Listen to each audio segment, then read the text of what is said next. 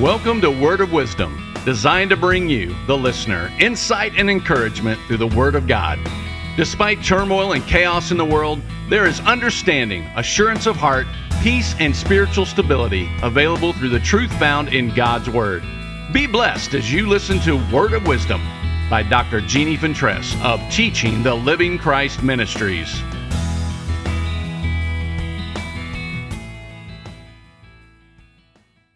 How different is being than doing?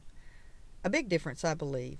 Being is genuine and, and real, and doing can be, but sometimes it's mechanical and not heartfelt. What am I talking about? I'm talking about our Christian walk. If you are like me, there was a time when I thought that my Christianity was completely up to me and that although God had saved me, the rest was my responsibility. I also thought that God was someone unapproachable and angry with just a little patience with me and really waiting for me to mess up and then I would really be in trouble. I know that this is a very immature way of thinking, but that was my understanding, as flawed as it, as it was, for quite a while. But fortunately, when I began to study the Word of God for myself, I found more than I ever thought possible when it came to the love of God and His purpose for my life, and more importantly, His long suffering, and even more amazing, His mercy. Are you grateful today for His mercy? Where would we be without His mercy?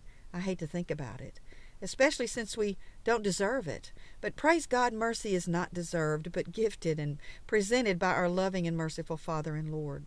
We've been talking about the Beatitudes in Matthew 5 this week, so let's look at verse 7. Blessed are the merciful, for they shall obtain mercy. Here, Jesus is instructing the importance of being really Christ like in our relationship with one another. Remember the story of the debtor who received mercy concerning his great debt, and when he ran into someone owing him a small amount, showed no mercy and called in the debt and caused them to be put in prison.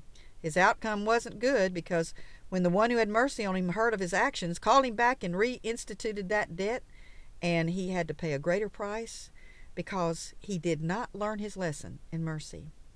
What is it the Lord would like to see in our Christian life? He wants our gratitude for His mercy to be put in action with those who need mercy. With the same mercy we have been shown, we need to extend it. There's a great passage in Isaiah 58 6 through 8. Rather is it not the fast that I have chosen to loose the bands of wickedness, to undo the bands of the yoke, to let the oppressed go free, and that you break every enslaving yoke?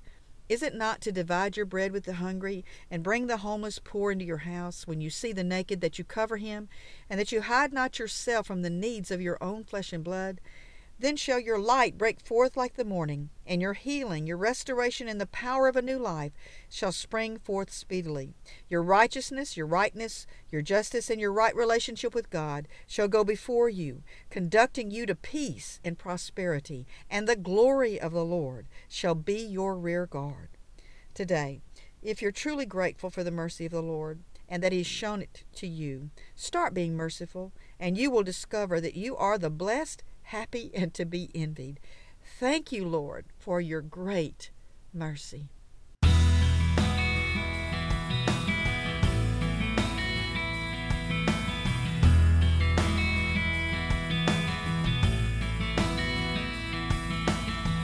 Thank you so much for listening to Word of Wisdom by Dr. Jeannie Fentress of Teaching the Living Christ Ministries. If you have benefited from this message and would like to partner with this ministry, it would be greatly appreciated. All donations are tax deductible. Please visit us online at www.tlcministry.com, which will take you to our Facebook page. Have a blessed day.